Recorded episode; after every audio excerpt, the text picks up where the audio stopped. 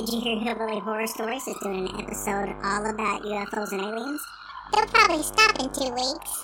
You're probably right.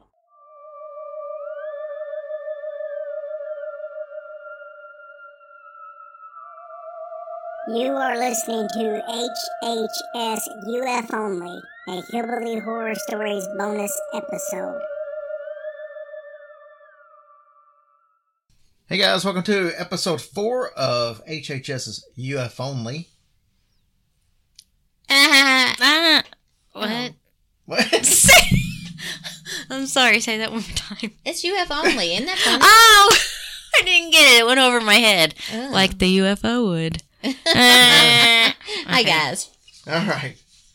Don't So do drugs. Yeah. Don't Let's- do drugs. let's jump right into this. Of course, Kristen's with us, Hey guys, again. But might not be again because not everybody heard the other two. Oh, that's right. I mean, hey for the first time, guys, Or the fourth kind. or the fourth kind. We were just talking about that. In 1992, a wave of UFO sightings in Bonnybridge, Scotland took the country by storm, and it made the town the center of attention. Several TV stations and newspapers visited the area and took several eyewitness statements.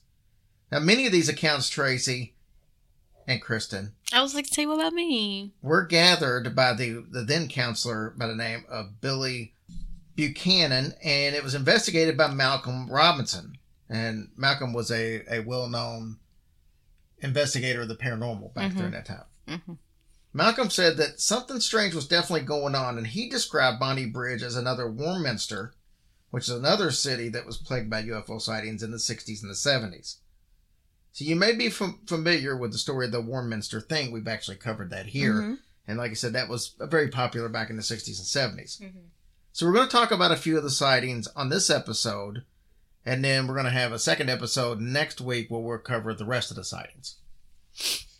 I want to point out that even though most of these sightings were in 1992, like we said in the beginning, there were a few sightings before then. Mainly, the initial first thing that actually happened was in 1989 Okay. there was a fire crew working a blaze on the Gardrum Moss, which is near the village of Shieldhill. One of the firemen said that he and about 15 other members of his crew saw a small red object hovering in a distance. It took off and started towards the fire engine, picking up speed, and then it took a turn to the west right after it got to where the fire department truck was. Oh, it's so weird. Ugh. That's kind of weird. It's red. Yeah, that's what I was thinking too. Then another object appeared. This one was white. It was headed toward Loch Elridge. It was hovering above, uh, they said above the water about six feet, so it wasn't really that high off the water, just Mhm. barely off the water. Yeah. It was literally 20 feet from the fireman. Oh God. The object rushed right towards them, but it made a 90 degree angle just at the very last second as it reached them and headed off. What the heck? They were obviously freaked out over this experience, and they were getting ready to leave when they saw a third object. What this one was also white. Oh my gosh. This one flew over top of them, and what they described in a herky or a her- herky jerky kind of motion. But So it, It- wouldn't just fly straight over. It wasn't like it the hokey pokey, It but the was herky zigzagging jerky. but the aliens were in there like, watch this crap. Yeah. Hold my beer. Put you right. yeah. Hmm. One of the firemen said that he felt that whatever these things were, it left the impression that it was under some type of intelligent control and it was observing their activities. Oh gosh, that aliens freak me out. Aliens are cool. Yeah, until they probe your butt And they True. probing. It was just a matter of time with both of you together before probing got brought up. I did it first. The next story kicks off the sightings that actually happened in 1992, and it happened in early 92. And the rest of the sightings are going to happen at the very last couple of months of the year. So there's a big gap in between. So we're going to do this one, and then we'll end for this year's sightings or pick back up on this year's sightings for next week. March 1992. Three members of the Sloggett family, was the mom, the daughter, and the son, had two encounters on a back road from Hoglin to Bonnybridge. In the first incident, Stephen uh, Sloggett, who's the son, he noticed a large circle of light. It was in the sky about 7 p.m. He pointed out to his mom and his sister. They all three watched this craft land nearby. They were curious, but they did not go that way and investigate. Smart. They kept walking towards Bonnybridge, which is where they lived. They look back, though, and they see a large blue object sitting on the road. Oh God. Now, they said it was a large blue object. This was their words, but they said it was the size of a basketball. So, not really. It was a Large. mi- mid- really midget lot. aliens. yeah. You said yeah. Mhm. I'm surprised. I mean, I don't know if I could not go near it. I would be so curious.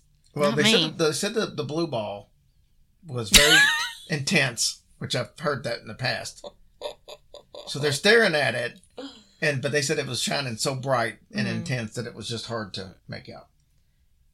There was a wire fence close to the object, and it started rattling.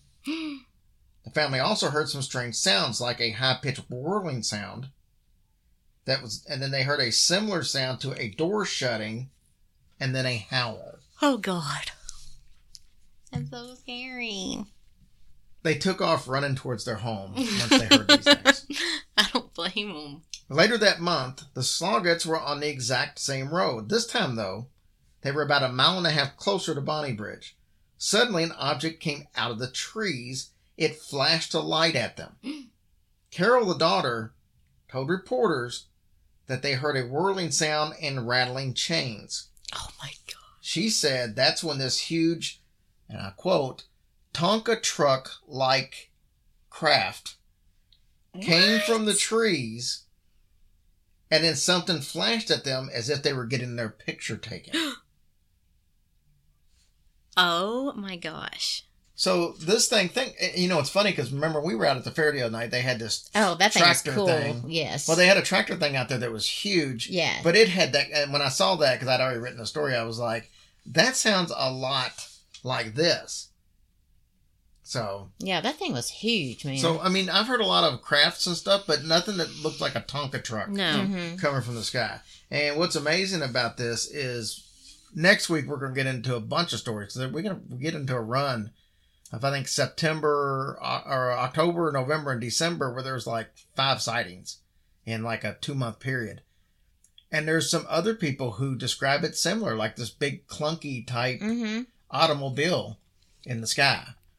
So I, I've never heard, except for these stories, I've never really heard any that described them like automobiles. Mm-hmm. No, me either. And maybe they were taking pictures. Maybe they were glamour shots.